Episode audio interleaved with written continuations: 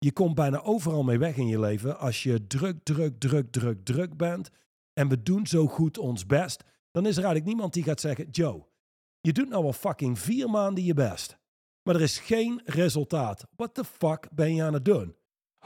Welkom bij de Straight Line Podcast. De leiderschapsdialoog met diepgang en inhoud. Iedere week opnieuw een eerlijk gesprek over radicaal effectief leiderschap in turbulente tijden. En over winnen in het leven. Welkom bij de Straight Line Podcast met Mandy en Johan van der Put.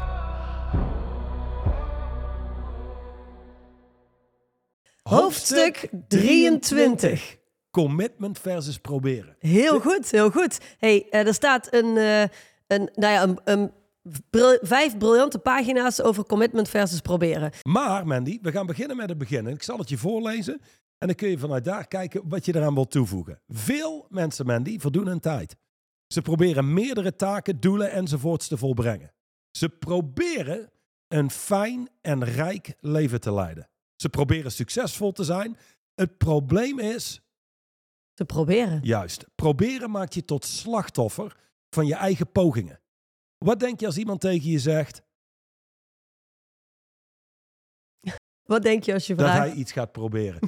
ja, dit is toch meer jouw taak, want ik merk dat het lezen, ik sla zo zin over. Ja, dus stel je vraagt. Ik, maak dit nou, ik maak dit nou. Oké, oké, oké. Stel je vraagt, betaal je volgende week mijn lening terug? Mhm. En de ander zegt, ik zal het proberen. Dat is niet mijn ding dit, duidelijk. Nee. Reken jij erop dat je je geld terugkrijgt? Nee, daar reken ik, daar reken ik niet op. Op het moment dat iemand Zie zegt... proberen? Nee. Je mag het zo overnemen.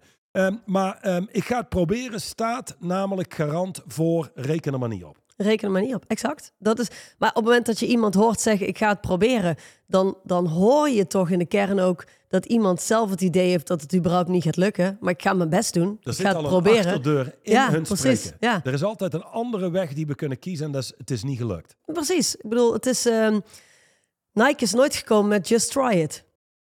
Nee, is wel wat de meeste mensen doen, als Ja. ze eerlijk zouden zijn. Maar in de basis is het just do it. Hè? Beweeg voorwaarts. Ga, be- betaal je me volgende week mijn lening terug? Is ja of nee. Maar ik ga het proberen. Is natuurlijk gewoon hetzelfde als nee. Alleen ik durf geen nee te zeggen. Dit is wel een betere start, ondanks mijn versprekingen en zo. Want dat doet me denken Zo'n het- betere start. dan net. We zijn toch voor de tweede keer Ja, jammer. begonnen. Ja, vandaag wel. Ja, eh, na vier minuten, we maken het uit. Dus ehm, Yoda Yoda. heeft een uitspraak. Do or don't do, there is no try. Hmm. Er zijn ook talen waar proberen gewoon niet bestaat. Proberen is ook niks. Weet je, als ik tegen jou zou zeggen, probeer je kop eens op te tellen. Probeer je boek eens op te tellen. Of je tilt het op, of je tilt het niet op. Maar proberen in de kern is niks. Ehm, weet je wat proberen in de kern doet? En dat staat niet hier in het hoofdstuk beschreven. Maar wat proberen doet, is het introduceert opoffering in je leven. Dat is, dat is wat het doet Mhm. Dan zou je zeggen, oké, eh, dat, dat, dat wordt geïntroduceerd. Maar ja, het leven is toch ook opofferen als je dingen gedaan wil krijgen? Nee, niet als je proberen uit je leven bandt. Dan is het geen opoffering. Je hebt wel werk te doen, maar het is heel clean. Je doet noodzakelijk vereiste acties. Dus you do or you don't do, but you don't try. Proberen staat garant voor worstelen en het doen van allerlei pogingen zonder resultaat of met beperkt resultaat. Dus de mensen die proberen, wat logisch is, want proberen geeft Is heel minder- veilig. ja, geeft een stuk minder druk. Je Ja. wordt nooit verantwoordelijk gehouden. Exact. Het geeft je een achterdeur. En weet je, proberen, voor mij is dat hetzelfde als het woord hopen. Eh, hè, op het moment dat wij zeggen, wat, jij zegt wel eens, hè, ehm, hoe, hoe heet ook alweer die man die die uitspraak doet? Fernando Flores. Fernando Flores, die zegt, hope is the raw material for losers. Nou, en dan heb je altijd een stuk waar hoop een logisch iets is in het leven. Dat is bij proberen ook. Ik bedoel, ehm, nog niet zo heel lang geleden is onze dochter van het paard gevallen. Een behoorlijk harde val. Ehm, waarbij ik zei, oké, probeer eens even op te staan omdat ik gewoon wilde zien, kan zij zelf opstaan, kan zij zelf hè, haar been goed bewegen erop. Op zo'n moment is het een, zeg maar een, een, een logische vraag om te stellen of een logisch eh, iets om te zeggen. Maar de meeste mensen gebruiken dit terwijl ze in hun leven ehm, dat er niks aan de hand is. Ze bepaalde doelen hebben gesteld en dan gaan ze proberen die doelen te bereiken. Ja, Of- nu jij het zo zegt, denk ik toch, ook al eh, als het gaat om Lotus die van de paard afvalt, van probeer eens op je been te staan. Als je het Ja, test het eens. bekijkt, is het sta eens op je been. Hoe voelt dat? Ja. We zouden proberen, eigenlijk, misschien moeten we een, eh, een commissie starten. Die, ja, je hebt toch, ja, dik mag niet meer, maar dat wordt Oh enorm. ja, ja. Ehm, Oh, wat dat vind ik eigenlijk wel een goeie. Proberen uit het vocabulaire halen. Ik zal namelijk vertellen wat het doet. Als je niet probeert in je leven en als je krachtig observeert, feitelijk observeert, dan zie je ook proberen bestaat niet. Want ehm, je kunt iets testen, je kunt eens bekijken hoe voelt iets, maar dat is iets anders dan proberen. Ja. Dan hebben we het eigenlijk gebastariseerd in iets anders. Dan is het gewoon, je doet het, maar je doet iets zonder ervaring, dus je weet nog niet hoe het uit gaat pakken. Nee, ja, precies. Kijk, op de, op de basisschool heb je natuurlijk enorm veel leerkrachten rondlopen die zeggen van proberen kun je. Leren. Ja, dat, dat, dat. En wat je vooral kunt leren is hoe het leven niet werkt. Want proberen is niet iets wat je leven laat werken. Nou, nou komt ie. Dus de karakteristieken van proberen. Hoe herken je mensen die proberen? Nummer één, er is weinig resultaat. Er is weinig voldoening. Ja. Ze houden zich bezig met futiliteit. In andere woorden, dingen die er niet, doen, niet toe doen. Eh, en er is een soort overal gebrek aan focus. En nogmaals, er hangt altijd zo'n drama omheen. Want proberen staat gelijk aan het doen van pogingen en worstelen. Nou zei ik net al, hetgene wat proberen introduceert in je leven is sacrifice, opofferingen. Nou hebben we dat zo geleerd, hè? Want wil je iets bereiken in je leven, dan zul je opofferingen moeten doen. Het is waar dat als jij een bedrijf wil starten en je begint net, dat je waarschijnlijk 40, 50, 60, 80 uur per week werkt. En dat het ten koste gaat van misschien soms persoonlijke relaties. Het is niet zozeer een opoffering, dat is een hele logische keuze die je kunt maken. is een consequentie. Ja, eh, het daadwerkelijke lijden, de opoffering, is niks anders als ehm, een victim racket wat mensen kunnen draaien. Dus je komt bijna overal mee weg in je leven als je druk, druk, druk, druk, druk bent en we doen zo goed ons best, dan is er eigenlijk niemand die gaat zeggen, Joe, je doet nou al fucking vier maanden je best, maar er is geen resultaat. What the fuck ben je aan het doen? Dat doe je niet zo snel als iemand daar zit, ja, ik weet het ook niet. Ik heb zoveel werk gedaan. Ik heb er zoveel tijd aan besteed. De bottom line is, als mensen eerlijk zijn en leiders zijn eerlijk, dan is het feitelijk interesseert het me niks hoeveel tijd je eraan hebt besteed. Het mooiste is als je er weinig tijd aan hebt besteed, maar ik neem het resultaat. Mhm. Niet de pogingen, niet de tijd, het resultaat. En mensen worden ook betaald voor resultaat, niet voor de hoeveelheid werk. Dus ik zou zeggen, je kunt prima zonder al dat opofferen in je leven. Betekent niet dat je niet gefocust actie moet ondernemen. Betekent niet dat je geen keuzes te maken hebt. Maar je kunt gewoon een keus maken. Minder tijd te besteden aan vrienden en familie. Meer tijd te besteden aan werken, omdat dat komt met allerlei positieve consequenties. Dat is nog steeds geen opoffering. Dat komt vanuit proberen. Maar hoe, hoe is dat voor jou gelinkt aan elkaar? Proberen en opoffering? Ik ben nog niet mee.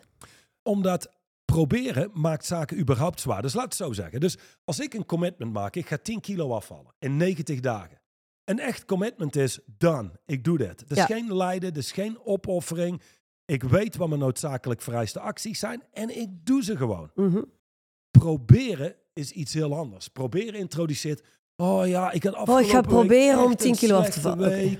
Ik had een hele hoop etentjes. Ja, probeer daar maar eens een keer eh, alcohol af te slaan. En ja, je moet toch ook kunnen genieten. Dat, dat is hoe proberen klinkt. Ja, helder. En het ene is clean en to the point. En het ander klinkt wollig.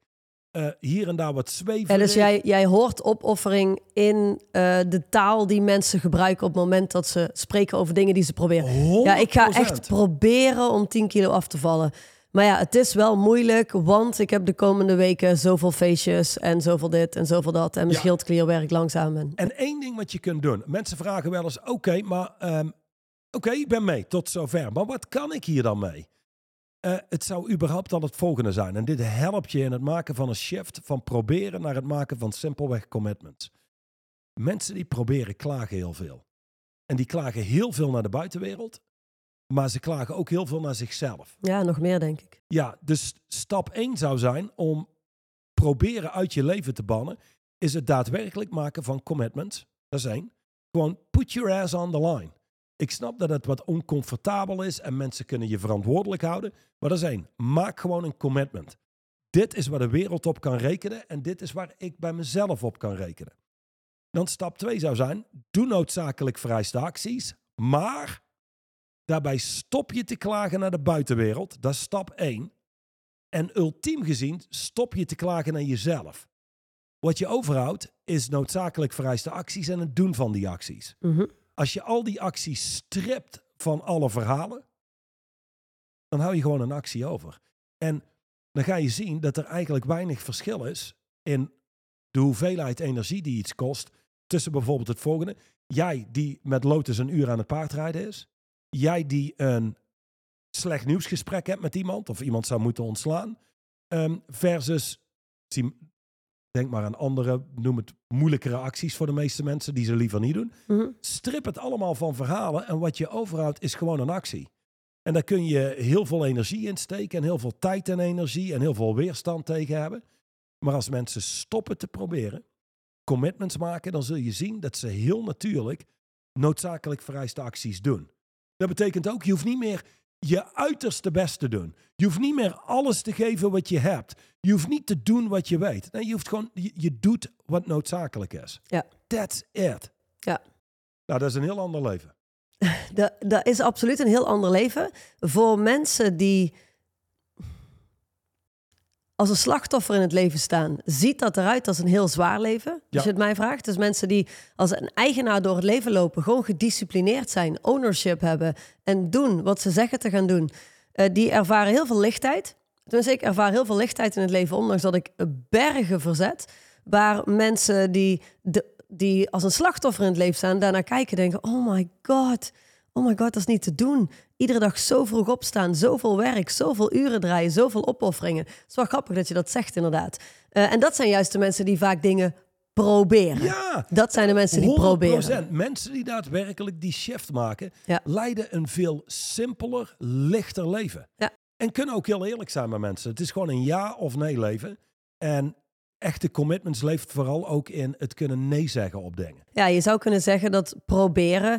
Op het moment dat je in het leven staat en zaken aan het proberen bent, dan is één ding zeker. Dan is je interne werelddialoog altijd de show aan het runnen. Ja. Dat is uiteindelijk wat het is. Op het moment dat ik hoor wel eens mensen, oh oké, jij staat iedere ochtend zo vroeg. Ik ga dat ook proberen. Ik ga ook eens een maand proberen om om vijf uur op te staan. Ja, dan weet ik al, waarschijnlijk op dag één of dag twee gaat het dan niet lukken. Want de wekker gaat 's ochtends en we hebben allemaal... Ik heb ook dat brein. Ik heb ook een brein dat denkt... Oh, me- ja, nou, dat heb ik eigenlijk niet, moet ik eerlijk zeggen. Maar hè, een, een brein dat zegt... Oh, lekker hier in bed. Ik, s- ik zou wel langer willen blijven liggen... of ik wil tegen je aankruipen of whatever.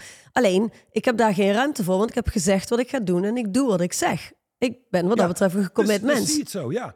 Dus jij en ik besluiten al, allebei de Kilimanjaro op te lopen. Oh, Dat is een berg. Ik weet Dat niet of ik het goed uitspreek. Ehm, iemand die probeert, zou je eigenlijk kunnen zien... eh, daar is de sectie, de mensen die het gaan proberen.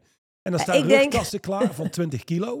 Ja. die je om moet doen. En de andere groep die het gewoon gaat doen... die loopt zonder bepakking. Da- dat is de, de metafoor. Hm. Alles wordt zwaarder. Ja. Alles wordt pittiger om, om te doen. Ja, waarom? Omdat je op het moment dat je gaat proberen, neem je al je redenen en excuses mee op je reis.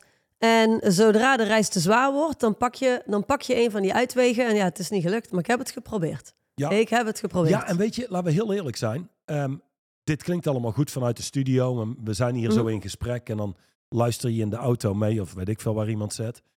Ehm, zoiets als, als opstaan is al een goeie. Je wekker gaat en er zijn altijd conversaties gaande. Altijd. Het ding is, zodra je gaat onderhandelen met die stem in je hoofd, Ja. Dat is waar je energie verliest. Ja. Dat, dat is wat het pittig maakt. Terwijl Duchan gaf aan, er is zoiets als een vier seconden regel. En, en de vier seconden regel is dit. Als je wekker gaat, binnen vier seconden heb je heb je hem uitgedrukt en zit al rechtop. En dan doe je wat je gezegd hebt te gaan doen. Maar heel eerlijk, zo was, zo was het vroeger ook. Hè? Vroeger waren er, waren er überhaupt geen snooze buttons. Ik bedoel, de wekker ging en je ging uit bed. ja, Ja. Dus Ja, gaat- nodigen ze je uit om zwak te worden. ja. Je mag nu een wekker zetten en dan mag je ervoor kiezen om nog een keer te zetten, nog een keer te zetten, nog Nou, een wat keer het te zetten. makkelijker maakt voor veel mensen, ehm, en zeker als mensen weinig discipline hebben, is een prikklok op het werk. En drie keer te laat inklokken, dan ben je ontslagen. Nou, nou zo in die trend was het vroeger. Ik weet Mhm. mijn vader, ehm, dat ik ooit meeging naar zijn werk. En die kwam aan, eh, bijvoorbeeld op zaterdag. En dan het eerste wat hij deed was naar de prikklok. Die had zo'n kaart, die deed hij erin. Hm. En die, eh, die zette die weer terug. Ja, als het gewoon is, de spelregels zijn helder, dan heb je eigenlijk geen tijd meer. Dus je omstandigheden van buitenaf dwingen je dat je gewoon niet aanloopt te klooien Ja. en door je eigen shit heen snijdt. Ja. Maar hoe meer je probeert, hoe meer ruimte je geeft. Met, dit is ook, ik spreek erover, denk ik, is zwaar, want ik herken dit. Als jij alle ruimte geeft aan allerlei redenen, excuses en verhalen om de show te gaan runnen, gewoon een simpele actie ondernemen als je wekker uitdrukken en opstaan wordt al een, een heel geweld. Het wordt gewoon En een je complex dus iets. Ja, hoe kan dat? Ja, ik kan, ik, kan, ik, ik kan mezelf gewoon niet uit bed krijgen, hè, s ochtends vroeg. Ik kan me er niet uit krijgen. Als je dan echt hoort wat iemand zegt, dan is het... Hoor je eigenlijk wat je zelf zegt? Hoor je de shit die uit je eigen mond komt? Tuurlijk kun je jezelf uit bed krijgen. Ehm, geef zo iemand een miljoen als hij niet snoest en meteen uit zijn bed komt. In één keer is het verhaal, ik kan mezelf Ach, niet uit bed krijgen, Eh, meteen verdwenen. Laat eh, iemand aanbellen om vier uur s'nachts. Werden dat mensen meteen naast hun bed staan? Als er, als er aan je deurbel gebeld wordt om vier uur s'nachts, waar je niet op rekent, sta je toch meteen naast je bed. Denk je, wat de fuck is dat? Dus het kan. Het kan gewoon. Het is gewoon bullshit. Ehm, Oké, helder. Commitment versus proberen. Eh, hier staat eh, op eh, de eerste pagina van dit hoofdstuk... uit wat je hebt voortgebracht of niet hebt voortgebracht... blijkt waar jouw commitment tot nu toe op heeft gelegen. Want, ik hoor jou vaak zeggen in onze lidmaatschappen... hé hey, luister, er bestaat niet zoiets als veel of weinig commitment... of geen commitment of zoiets Dat dergelijks. blijven Want, mensen maar zeggen. Ja, iedereen ding. heeft commitment. Ja, eh, goh, ik, had, ik had toch gezegd dat ik om vijf uur op ging staan. Ah, ik had echt 80% commitment hoor, maar het is niet gelukt. Ehm, je hebt altijd 100% commitment. Er is niet zoiets als ik heb 80% commitment. De vraag die je jezelf wil stellen is, waar heb ik een commitment op? En dat antwoord wordt onthuld als je Door, kijkt naar je omgeving, naar je resultaten. door de resultaten in je leven. Kijk eens naar je gewicht. Loop eens vijf kilometer hard. Wat is je tijd? Weet je, wie zijn je vrienden of vriendinnen? Wie zijn je collega's? Wie zijn je medewerkers? Dat is waar je commitment heeft gelegen. Wat zijn je financiële resultaten? Dat is exact waar je een commitment op hebt ja, gehad. waar je gecommitted bent geweest. Mensen kunnen een commitment hebben op dingen die ze kracht geven. Zoals je kunt een commitment hebben op commitments maken. Mhm. Je kunt een commitment hebben op bepaalde noodzakelijk vereiste acties. Je kunt een commitment hebben op groei van je bedrijf. Je kunt een commitment hebben op fitter en gezonder worden. Eh, maar mensen hebben ook commitments op dingen die totaal niet werken, die ontkrachtend werken. Zoals een commitment hebben op pleasen. Een commitment hebben om aardig gevonden te worden door iedereen. Een commitment op comfort. Doe maar normaal, dan doe je al gek genoeg. Dat zijn de dingen die echt lopen te klooien met mensen hun welzijn en eh hun financiële welzijn en mentale welzijn. Ja, absoluut. Eh, wa- Waar ik graag naar zou willen kijken met je is, ehm, als ik jou zo hoor spreken, dan zou ik zeggen, oké, dus er zijn eh, twee manieren waarop mensen commitments maken. Enerzijds bewust en anderzijds onbewust. Want er is niemand die met zichzelf gaat zitten en bewust zegt, ik heb een commitment op eh, mensen pleasen. Ik heb een commitment op aardig gevonden worden. Er is natuurlijk niemand die dat bewust beslist. Terwijl ik heb vanaf nu een commitment op ehm, voor het einde van het jaar 10 kilometer kunnen rennen in tijd X. Dat is iets wat je wel bewust creëert. Dus we hebben het hier al over twee ehm, verschillende zaken. Je kunt bewust commitments maken of onbewust dus blijkbaar, die net zo zwaar zijn en je te saboteren. Maar voordat we daarop ingaan, zou ik eigenlijk even willen kijken naar überhaupt het woord commitment. Want dat is op zich al een, een eh, interessante term natuurlijk, waar mensen te pas en te onpas mee smijten tegenwoordig. Ze hebben geen idee wat het Ja. eigenlijk werkelijk is. En als ik dan even blijf bij de absolute kern van Straight Line Leadership en ik blijf bij Duchan zijn eh, schrijven, dan zegt het boek: een echt commitment is een krachtige verklaring die je gedrag verandert. Dat is wat een commitment is. Wil je daar iets op toevoegen? Ja, ehm, veel mensen doen het andersom. Die maken in plaats van dat ze een commitment genereren, een commitment maken, doen ze een verklaring.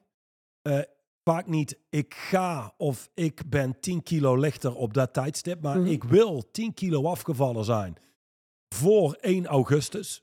Dat is, al, dat is geen echte verklaring, dat is iets willen. Mhm. Een verklaring is, ehm, ik weeg 80 kilo op 1 augustus. Dat is Mhm. een verklaring.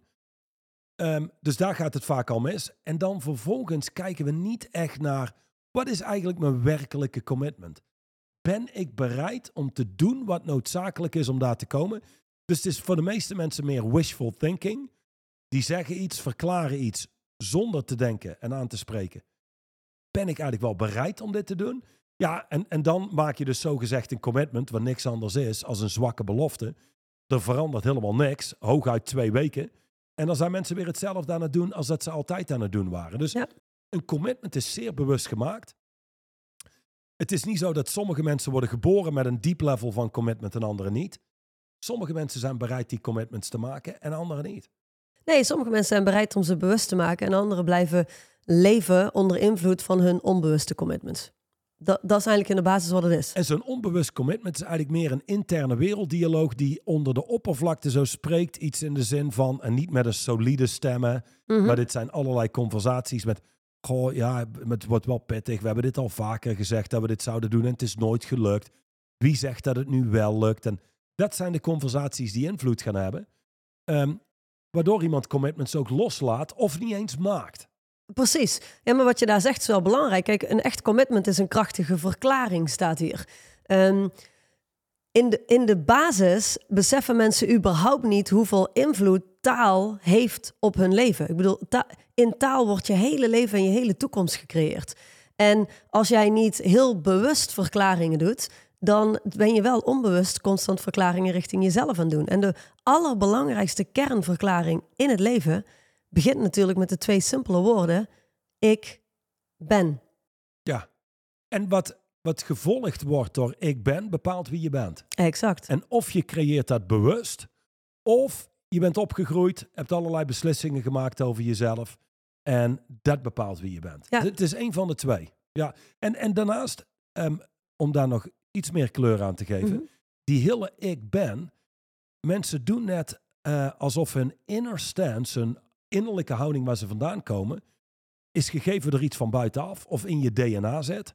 Maar het is iets wat, wat gecreëerd is door jou, onbewust. Mhm. Wat je ook heel bewust kunt vervangen met iets nieuws. En steeds opnieuw tot werkelijkheid spreekt. En hetzelfde geldt voor een commitment. Dus jij, Ja, kunt, nu, jij kunt nu verklaren, goh, ehm, aan het einde van 2023 heeft Straight Line Leadership of Inner Stance ehm 125.000 internationaal aangesloten leden. Dat verklaar je op 1 januari, maar je verklaart het ook op 2 januari. Je verklaart het ook op 17 november. Je verklaart het ook op 3 december. Ehm, want een commitment kent een half leven. Ja, Als ja, je- je, je- moet het blijven genereren. Ja, Maar dat is precies wat ik wil zeggen. Want je hebt dus mensen, en, en daarom vind ik dat interessant als het gaat om die onbewuste commitments. Om, want je bent altijd gecommit op iets. En eh, als een commitment niks anders is dan een verklaring die gedrag verandert of creëert, dan is het, ja, maar ik, ik ben nou helemaal geen ochtendmens. dat is ook een Oh, verklaring. ik ben ja. echt een avondmens. Dat is een verklaring. Ja. Dat betekent, ik ben gecommit op s'avonds wakker blijven en 's ochtends langer in bed liggen. Ja. Ik ben een Bourgondier is een verklaring die jouw gedrag stuurt. Dat is een verklaring die mensen zegt... maar eens aan te spreken op zo'n verklaring. Mhm. Dat het een verklaring is en dat je die kunt aanpassen. Nee, mensen gaan verdedigen. Dat is, niet, dat is geen Maar verklaring. maar dat komt Dit omdat ze er-. Zo op gecommit zijn. Mee vergroeid ja. zijn, ja. Ja, en, en gooi de- dat level van commitment maar eens op eh, de 10 kilometer die je wil gaan lopen. Als je een Bourgondier bent, maar wel in shape wil komen. Ja. eh, dan, dan in één keer verandert de hele wereld. En, dat is wat zegt- mensen zouden moeten zien. Ja, en wat jij zegt klopt ook helemaal. Ehm, ik ben een avondmens versus ik ben een ochtendmens. Nee, tuurlijk hebben mensen voorkeuren. Maar de bottom line is dit. Als jij voortaan s'avonds om tien uur naar bed gaat, zeggen, ja. dan zeggen ze, ja, maar dan kan ik niet slapen. Kijk, doe dan dit. Wat er ook gebeurt, sta om vijf uur op. Op dag drie, dan slaap je echt wel om tien uur Exact. of om elf uur wanneer Ja. iemand naar bed gaat. Ja. Ehm, het zit, je, je kunt ook iemand niet opensnijden en dan, ah ja, nee, ik zag, dit is iemand die probeerde in het leven. Ja. Ah, oh, en we zien hier aan het DNA, dit is iemand die echt gecommitteerd leefde. Het is gecreëerd door jou, of bewust of onbewust. Absoluut, dat is absoluut waar. Ehm, verderop in het boek, in, eh, op de derde pagina van dit hoofdstuk, staat eh, in de eerste sessies openen straight line coaches meteen je ogen. Ze confronteren je direct met de distinctie commitment. Waar ga je echt voor? Waar probeer je maar wat? Oh, waar probeer je maar wat? En waar doe je gewoon je kunstje? En dat pakken we als eerste aan. Nou, dan verderop staat er, maak de inventaris op. En er staan een aantal vragen. Ehm, de eerste vraag is... Dit even voordat je dit, die vragen door gaat nemen. Dit is fundamenteel. Ja. Er is niemand waar ik mee zou werken, überhaupt mee zou werken, die niet bereid is een zeer diep level van commitment eh, eh, te genereren. Want als coach, en dit, dit, ik weet niet of hier ooit coaches naar luisteren, ehm, maar voor iedere coach, de meeste coaches werken eigenlijk met therapiemensen. Ja, en, en, en dan zijn het ook nog niet eens therapiemensen, maar... Eh, Ze doen een soort van therapie. Niet coachbare mensen. Ja. Omdat ze niet bereid zijn commitments te genereren. Dus ze willen eigenlijk het liefste allerlei goedkope tips en adviezen die je overal kunt krijgen. Als jij mensen coacht, en hetzelfde geldt voor mensen in jouw team, je bent altijd afhankelijk van het commitment van een ander. Ja. Wat iemand bereid is om te maken. Dat is je vangnet in je leven. Als iemand dat niet doet, dan eh, is hij ook niet welkom in coaching. Niet bij mij. Want hoe dieper iemands level van commitment, hoe groter de wereld is die je kunt bouwen met iemand en hoe makkelijker je kunt werken met iemand. Absoluut. En jouw vier vragen, die, eh, die maken daar ook meteen onderscheid Die in. maken daar meteen onderscheid in. Ik denk dat mensen, eh, mensen die met ons werken zijn in de basis al gecommit, hebben heel helder waar hun commitments op, op liggen en willen met ons werken om snelheid en kracht toe te voegen. Dat is eigenlijk alles wat het is, basically. Ehm, veel mensen die tegenwoordig met coaches werken, die gaan met een coach werken in de hoop dat die coach kan creëren dat zij voldoende ballen hebben om commitment te genereren. Een soort van, ik ga met een coach werken in de hoop dat de coach mij eindelijk op het speelveld kan krijgen en dat ik dan eindelijk het spel kan gaan spelen. Ja. Of, of, of, of dat de coach allerlei magische dingen zegt, waardoor ik resultaat kan krijgen zonder iets te doen Ja, ja, precies. Ik Ja. ben niet bereid om nu één push-up te doen, maar Nee. magisch gezien, door Ja. die coach doe ik er 500 met kerst. Precies, ja. Maar dat is niet hoe het werkt. En zeker niet in onze wereld, in straight line coaching. Dus eh, wij, wij stellen, maak de inventaris op. Laten we starten met vier simpele vragen. De eerste vraag, en deze vraag kun je jezelf gewoon stellen. Ik bedoel, schrijf ze op en, en, en ga een conversatie aan met jezelf. Waar in je leven ben je gewoon simpelweg door de bewegingen heen aan het gaan, zonder echt te doen wat nodig is voor resultaat? Maak een lijst. 2. Ben je bereid een echt commitment te maken op de zaken van je lijst? Want dat is, ehm, dat is belangrijk. Als er allerlei zaken zijn waar je door de beweging heen gaat. Vanmorgen in een van onze online meetings zei hij het nog. Er zijn mensen die, die ehm, spreken met zichzelf af. Ik ga drie keer per week sporten. Maar drie keer per week sporten zonder te weten wat die drie keer per week sporten voor je moet doen.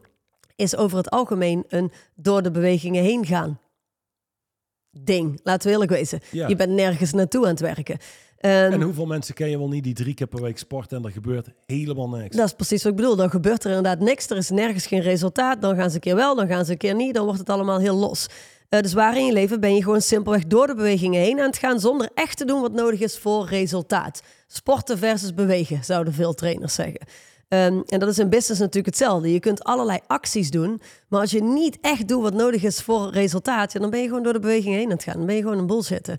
Je kunt allerlei gesprekken hebben met je teamleden en met je, met je managementteam. Maar als je niet de fundamentele gesprekken hebt die nodig zijn om de boel voorwaarts te bewegen, dan ben je gewoon door de bewegingen heen aan het gaan in de gesprekken die je hebt met je managers. Ja. Nou, dan is de volgende vraag: ben je bereid een echt commitment te maken op de zaken van je lijst? Oftewel, goh, ik zie, ik ben gewoon door de bewegingen heen aan het gaan als het gaat om het aansturen van mijn MT. En ik ben gewoon door de bewegingen heen aan het gaan als het gaat om mijn sport en gezondheid daadwerkelijk aanpakken. Dan is de tweede vraag: oké, maar ben je bereid om een commitment te maken? Ik bedoel, dat is iets wat je jezelf gewoon af wil vragen. Punt drie, verwijder de zaken van je lijst waar je geen commitment op hebt. Want anders heb je zo'n mooie lijst in je leven, waarbij je een x-aantal commitments, sterke commitments hebt in je leven, maar daarnaast heb je een heel aantal, ja, ik zou zeggen, probeersels. Want dat is eigenlijk wat je krijgt. Hè? Als je niet echt gecommit bent, ga je zaken proberen in het leven. Verwijder die zaken van je lijst. Want als er iets is wat je verzwakt als mens, is het wel non-stop dingen proberen en nooit echt komen tot resultaat. Ja. Verzwakt enorm. Stop daarmee. frustrerend. En je, je persoonlijke kracht neemt af, omdat de stem in je hoofd toeneemt. Wie zegt dat je dit vol gaat houden? Ja, exact. Wie zegt dat dit gaat lukken? En sterker nog, Nou, hij veel- zegt zelfs, Ja. dit ga je niet volhouden. Dit gaat je niet lukken. Dat is Ja. waarschijnlijk wat hij zegt. En, en, en verder nog, heel veel mensen die pakken überhaupt de stem in hun hoofd zegt, ja, maar ja, dit is mooi wat jullie zeggen over commitment, maar ik hou commitments niet vol. Ja, dan heb je een heel niet. andere relatie Ja. tot een commitment dan dat wij hebben. Ja, precies. Een heel veel mensen verwarren commitment ook als eh, met- met, het, met een doel. Het hebben van een doel. Maar Of enthousiasme. Dat is ook een hele belangrijke. Zo Ja. van, dit gaan we, wat, nu gaan we ervoor. We gaan, gaan we dit doen met z'n allen. Iedereen, hey. Ja. Dat is geen commitment. dat is een Dat gevoel. is enthousiasme. Ja. Een commitment is geen fucking gevoel. Dat is, man, jij zegt het perfect. Mensen checken in met een emotionele temperatuur, weet je wel. Ja. Voelt dit aan als een commitment? Nooit doen, want dan snap je niet wat een commitment is. Een commitment is geen gevoel. Nee. Je voelt je ook niet gecommitteerd. Zoals de zin hier zegt, een echt commitment is een krachtige verklaring die je gedrag verandert. That's it. En of het nou goed voelt of niet goed voelt, het doet er niet toe. Is het een doel? Nee, een doel is namelijk iets wat je kunt behalen of niet behalen. Maar er is bij een commitment niet. Een Nee. commitment is een verklaring. Jij stelt iets, jij verklaart iets en vervolgens verandert je gedrag of leef je daarnaar. That's it. Meer dan dat is het niet. Dus, oftewel, maak je lijst. Ehm, eh, ben je bereid om een commitment te maken van de zaken op die lijst? En is het antwoord nee, ver- verwijder dan alsjeblieft ook die zaken. Gewoon let it go. Weet je, laat het los. Blijf niet dingen proberen waar je uiteindelijk niet bereid bent om echt het werk voor te doen. Dan hebben we vraag 4. Voor de zaken waarop je wel bereid bent een commitment te maken. A. Bepaalde benodigde acties. B. Maak een planning voor wanneer alles voltooid moet zijn. Zo simpel is het. Ja, zo simpel is het. En eh, ja, dit is een commitment, maar ik weet niet wat ik moet doen. Is ook nog geen commitment. Nee, precies, want de commitment bestaat uit. Twee zaken. Ja, Integriteit en competenties. exact. Ja, dus eh, eh, jij belt me op. hey, ik sta met mijn auto langs de kant van de weg. En dan zeg ik, oké, blijf zitten waar je zit. Ik ben er binnen 15 minuten en ik repareer de auto. De, het integriteit Dan zou het eerlijker zijn als je zou zeggen: Mandy, ik ben er binnen 15 minuten en dan probeer ik je auto te repareren. Dat zou eerlijker zijn. de- het, het meest eerlijk zou zijn, luister. eh, ik laat je ophalen. Ja, ik laat je ophalen. Eh, regel het zelf. Eh, nee, maar laat ik zo zeggen. Ik zou er in een kwartier kunnen zijn, maar ik heb geen verstand van auto's. Precies. Dus ik ben niet competent. Anderzijds, stel ik ben de beste automonteur van Nederland. En ik zeg, ik ben er binnen 15 minuten. Maar vervolgens kom ik niet opdagen. Is het ook geen commitment. Nee. Dus om een commitment te maken, zul je competent moeten zijn. En bereid moeten zijn om je hele commitment op te volgen. Dus de acties te ondernemen die daarbij horen. Betekent echter niet dat jij voordat je een commitment maakt al exact moet weten wat er allemaal uitgestippeld gedaan moet zijn. Eh, omdat het zou zomaar kunnen dat jij een commitment maakt. Dat is, dat is het verschil tussen een commitment en het halen van een doel. Als je een, een doel stelt, dan heb je een soort van plan om bij dat doel te komen. Hey, en als dat plan mislukt, zo hebben we, eh, spraken of, of hoorde ik vanmorgen iemand zeggen: ehm, Ja, weet je, we zijn een paar miljoen omzet verloren. omdat in de detailhandel minder mensen in de winkels komen. Ja, en omdat die minder men- mensen in de winkels komen, wordt er minder verkocht van ons product. Ja, dan is het behalen van de resultaten van dat jaar überhaupt geen commitment Nee. geweest. Want je hebt een plan uitgestippeld en dat plan, ja, dat, dat werkt niet, dus je behaalt je doel niet. Waar op het moment dat het een echt serieus commitment zou zijn, een verklaring die je gedrag verandert, en je zit op een route en die route werkt niet, wat doe je dan? Dan creëer je een nieuwe route. Je vindt nieuwe wegen. Je gaat nieuwe kennis opdoen. Je gaat nieuwe competenties opdoen. Whatever het dan ook is. Maar je doet niet je best. Maar je doet wat nodig is om te komen daar waar je gezegd hebt te komen. Dat is wat een commitment is. Ik denk dat we hem hebben. Dit is exact wat het is. Ja, maar dat is toch? Ja, ja, 100%. Maar weet je, mensen die blijven roepen, ja, dit was ons commitment. Maar Ja, er is geen maar Nee. in commitment. dat was ons Lo- target. ons Logisch doel. gezien zou het zijn van die eigenaar, stel hij krijgt een hartinfarct en eh, hij is er drie maanden uit. Dan zou het zijn, oké, weet je, eh, logisch gezien dat je dit commitment loslaat. Ja. Ehm, maar hoe vaak krijgt iemand een hartinfarct? Eh, gebeurt er echt iets wat in de weg komt zitten? Zelden. Wat mensen in de weg laten zitten, is wat ze kiezen in de weg te laten zetten. Precies. Dus dat komt terug op, en ik denk dat we dit wel eens geïntroduceerd hebben in een van onze podcasts. Iemand die een daadwerkelijk commitment maakt, gaat veel onredelijker door het leven. ja, En exact. dat zijn de meest makkelijke en prettige mensen om mee te werken. Want iets wat ik haat, is mensen die steeds komen met een gebrek aan resultaat, maar wel met een hele Bak. bult redenen en excuses waarom het niet gelukt is. Terwijl ik zou nooit ingaan op die redenen en excuses. Wat je doet is het verdiepen van het commitment. Dat, is wat een leider zou moeten doen. Niet ingaan op redenen en excuses. Dan krijg je namelijk meer redenen en excuses. En als je een commitment verdiept en iemand wordt onredelijker, ja, dan krijg je minder redenen en excuses, meer resultaat en de samenwerking wordt gewoon leuker. Ja, abso- absoluut. En je krijgt misschien eh, af en toe wel eh, wat meer soort van duidelijke communicatie. Hè? Het wordt allemaal wat, eh, wat, wat eerlijker, zou je kunnen zeggen, wat brutaler. Maar dat is echt oké. Dat is echt oké. Alleen dat is het probleem van deze tijd. Ik bedoel, hoe kun je nog zorgen dat we ehm, op een plek komen waarin mensen commitments maken en krachtig door het leven lopen en eerlijk en realistisch zijn, als woorden als dik en lelijk uit woordenboeken geschrapt worden of uit boeken geschrapt. Ja, maar laten we eerlijk wezen. Ja, mensen beseffen, maar ik, ik meen dat echt serieus. Mensen beseffen niet hoezeer we de maatschappij aan het verneuken zijn doordat we aan het, aan het klooien zijn met taal. Doordat we aan het kloten zijn met taal. Mensen beseffen niet hoe mega, mega, mega belangrijk, nou, bepalend. De taal die je spreekt als maatschappij, de taal die je spreekt als individu, de taal die, die creëert jouw leven en jouw toekomst. En als sommige hele brutaal eerlijke, lichtelijk pijnlijke woorden voor iemand, wat over het algemeen, of wat, wat überhaupt bullshit is natuurlijk, want een woord kan je geen pijn doen. Een woord heeft in de kern geen Exact. Het betekenis. is de los van hele het interpretatie die, Ja. je er zelf aan geeft, die zorgt dat die pijn doet. Maar als al die shit niet meer mag, als steeds meer van die dingen verboden worden. En, en mensen kunnen geen eerlijke gesprekken meer hebben met elkaar. Wat voor fucking zwakke maatschappij krijg je dan? Dat, dat, dat kan toch gewoon. Heb je dan? Heb je dan, ja. Ja, maar echt oprecht. Als mensen dat zouden beseffen, dan zouden ze daar heel anders mee omgaan. En wat ik heel interessant vind, is het slipt er gewoon in. Het slipt er gewoon in. We en voor je het weet... Ja, we worden steeds redelijker. En voor je het weet, langzaam maar zeker, zelfs mensen zoals wij, stoppen met het gebruiken van bepaalde woorden, omdat ze niet meer kunnen, niet meer mogen of weet ik veel wat. En dit is- Kwetsend dit zijn, whatever het dan ook is. Maar uiteindelijk, we worden steeds toleranter. En toleranter wordt gezien als een virtue, als een waarde. Luister, tolerantie is de reden waarom je überhaupt in het problemen bent. Dus Ja. wat heb je tot op heden getolereerd wat je nooit had moeten tolereren? Welke medewerkers heb je getolereerd die niet functioneren? Wat is het gedrag wat je zelf vertoont, wat je hebt getolereerd, waardoor je fitheid is zoals nu? Wat heb je überhaupt getolereerd van jezelf en van anderen, wat je in de problemen houdt? Eh, en een overtolerante maatschappij is niks anders dan een maatschappij met weinig kracht. En weinig eerlijkheid. Weet je, inderdaad, als je woorden als dik niet meer kunt gebruiken. En ik ben een groot voorstander van gepast zijn. Gepast zijn, absoluut. Totaal niet om beschoft door de wereld heen te gaan. Eh, ehm, je kunt zeer gepast zijn, correct zijn ten opzichte van wie je tegenover je hebt.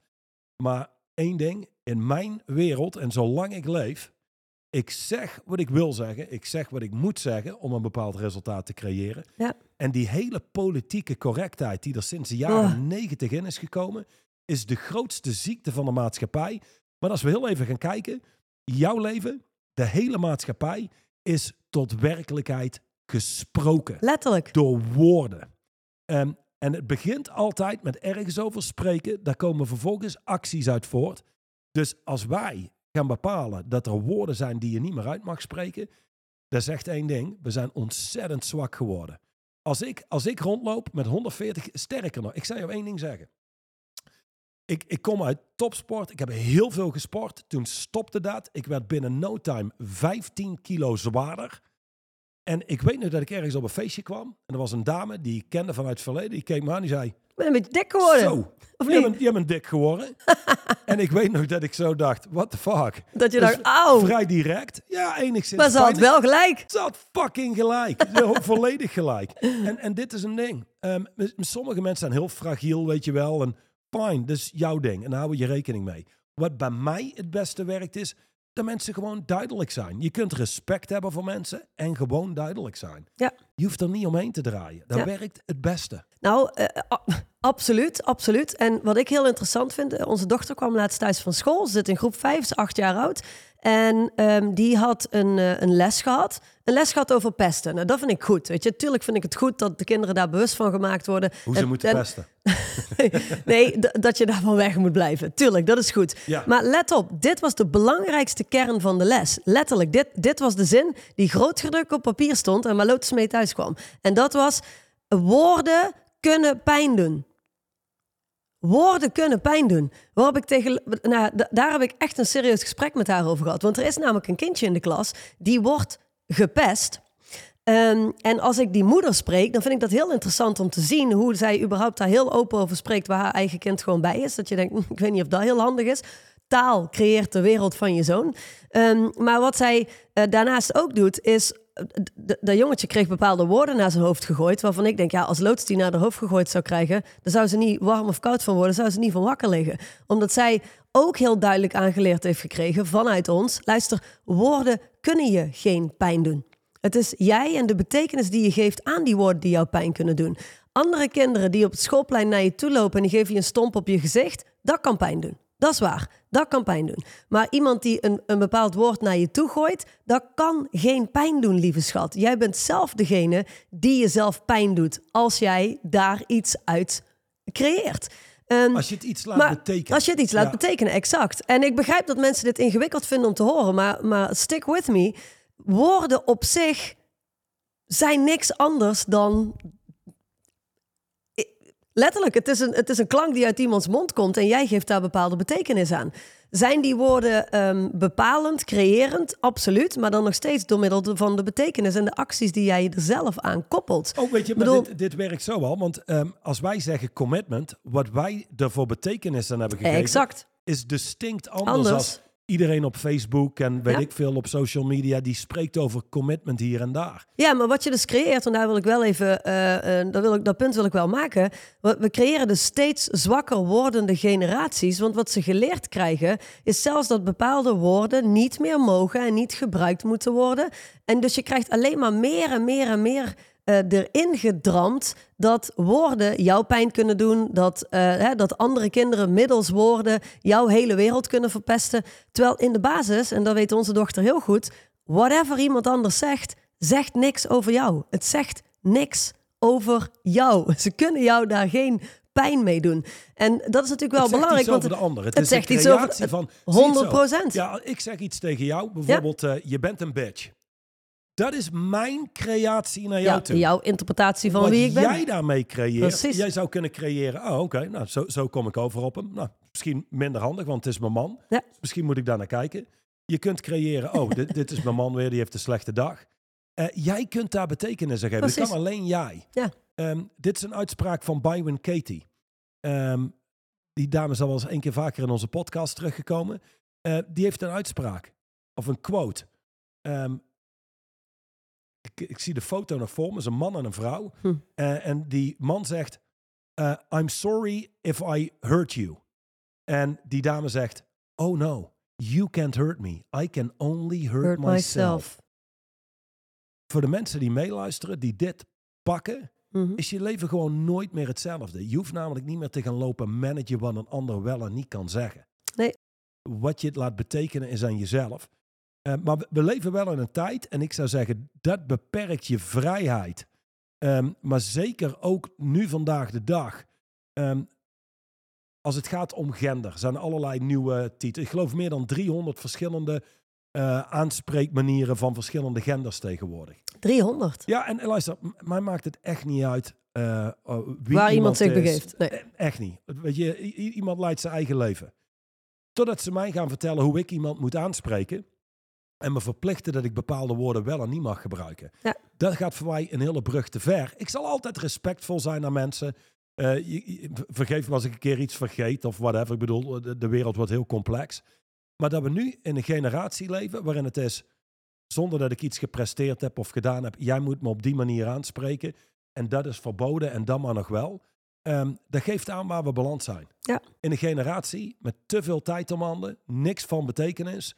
Um, volledige fucking focus op, op jezelf. Een hele egocentrische generatie. Ja. Zo van, ik voel dit en ik voel dat en jij moet dit zeggen. En de bottom line is, je leeft in een maatschappij waarbij iedereen alles mag zeggen. Er is niks wat verboden is om te zeggen. Uitnodigen tot geweld is waar de grens ligt. Ja, dat moet je niet doen. Ja, uh, uh, ja, we zijn iets afgewijkt van... Nou ja, nou ja, goed, uiteindelijk... Um, ja, we zijn zeker afgewijkt, maar dat doet er niet toe. Uiteindelijk leven we in een maatschappij die um, overkoepelend een heel groot commitment heeft op het gevoel van mensen. het, het nadeel is op het zijn van een slachtoffer en op, op gevoel gewoon. We moeten ons allemaal goed voelen. Daar lijkt het algehele commitment op te liggen. Uh, het probleem daarvan is dat ons gevoel altijd, maar alleen in 100% van de tijd, ons leidt tot comfort en tot luiheid. Dat is wat ons gevoel uiteindelijk altijd, ehm, hoe zeg je dat, Eh, in, in resulteert. Dus dat is gewoon een heel gevaarlijk iets. Ja. Soms Ja. voelen dingen heel onprettig en moeten ze toch gezegd worden. En soms voelen dingen heel onprettig en moeten ze toch gedaan worden om te komen tot een bepaald En resultaat. soms voelen dingen heel goed en is het heel toxisch. Ook dat, ja? Ja, Ook dat? ja dat is, dat is een, maar dit zou bijna een nieuwe podcast zijn over, over gevoel, Gevoel, en de ja. maatschappij waar we in leven. Dat is wel een goede, ja. Ik heb ding, ook taal in de maatschappij, zou ik ook wel willen. Wat scheid heeft aan zijn gevoel en bereid is noodzakelijke acties te doen, die wint. Ten Ja. opzichte van de voel goed mensen, de feel good crowd, Ja. die steeds bezig is met hoe voelt dit en hoe voelt dat en hun emotionele temperatuur te, te checken. Ja, dan heb ik een heel team van mensen wat ondertussen al mijlenver vooruit is, omdat ze denken, hey, ik ben niet mijn gevoel, ik heb gevoel. Als ik dingen wil doen die buiten mijn comfortzone liggen, wat zich begeeft in mijn hoofd, hè, wat wel en niet comfortabel bestaat, is, ja. Ehm, ja, weet je, dan werkt mijn gevoel altijd tegen. Eh, alles wat ik wil doen, wat echt bijdraagt aan eh, groei en expansie, voelt niet heel goed. Maar als ik klaar ben, my god, dat voelt goed. Dus ik heb gevoel. Eh, ik negeer het voor het grootste deel. Ik ben niet bezig met happiness, happiness, happiness. Ik ben bezig met het leven van een leven wat er echt toe doet. Ja. En een leven gebaseerd op happiness, my god. Dan heb je een heel klein leven. Laat Het is, zeggen. het is in ieder geval een, eh, uiteindelijk een garantie om nooit echt een staat van geluk te ervaren, als je het mij vraagt. Ehm, goed, oké, dus in de basis, als ik ons zo hoor spreken en ik denk, nou, dan in de basis zou je kunnen zeggen, iedereen die onbewust commit, of de onbewuste commitments in ons leven, zijn bijna altijd commitments op ons gevoel. De bewuste commitments, oftewel de bewuste verklaringen Ja, die, we maken. tot meer en meer van hetzelfde. Want je Exact. interne werelddialoog en de hele functie van een reptiele brein is je zo veilig mogelijk houden. Door, zie het als het verlengen van het verleden. Dus te blijven wie je is. bent tot Ja. aan je grafkist. Ja. Ehm, dus als je dat nooit doorbreekt, ja, dan weet je al ongeveer waar je uitkomt in het leven. Ja, en als je dat oké vindt, dan is dat helemaal oké. Alleen ja, dan zou ik deze podcast niet langer blijven luisteren. Want wij staan voor groei, vooruitgang en presteren. Oké, het laatste deel van dit hoofdstuk staan een aantal zinnen. Zijn mooi om, om, eh, om nog eventjes te benoemen. Ik denk dat het de kern goed pakt. Als ik mijn commitment niet helder heb, dan stel ik uit. Want dat is logisch, want dan gaan we ons committen op ons gevoel. En ons gevoel wil altijd naar voren schuiven. Als ik mijn commitment wel Ons- helder heb, gevoel zegt altijd, oh ja, dat morgen wel. morgen. Ja, Ja, la- later. exact, ja. It's always kicking the can Ja, down the it's road. never now. Dus als ik mijn commitment niet helder heb, stel ik uit. Als ik mijn commitment helder heb, onderneem ik actie. Als ik mijn commitment niet helder heb, praat ik over mijn werk. Als ik mijn commitment helder heb, doe ik mijn werk. nou, dat is best een Ja, belangrijke. Als ik mijn commitment niet helder heb, behoud ik mijn imago. Dat is ook zo'n ding. Mensen hebben een commitment op hun imago, inderdaad. Ja, want als je dus wel een commitment maakt, staat er iets op het spel. Kunnen mensen je echt beoordelen op je acties, niet zozeer op je woorden. Zou je zomaar kunnen klinken. falen. Juist. Je zou zomaar kunnen falen. Dus als ik mijn commitment niet helder heb, behoud ik mijn imago. Dat denken we in ieder geval. Als ik mijn commitment helder heb, behoud ik mijn integriteit. Integriteit. Als ik mijn commitment niet helder heb, speel ik op veilig. Als ik mijn commitment helder heb, geef ik anderen kracht. Laatste, dan sluiten we de podcast af, denk ik. Ja. Als ik mijn commitment niet helder heb, is een fantastische als laatste. Als ik mijn commitment niet helder heb, ben ik saai en warrig. Als ik mijn commitment helder heb, ben ik doelbewust en direct. Tot volgende week.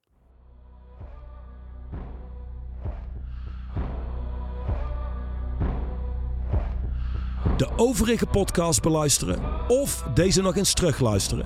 Ga naar het YouTube of Spotify account van Straightline Leadership.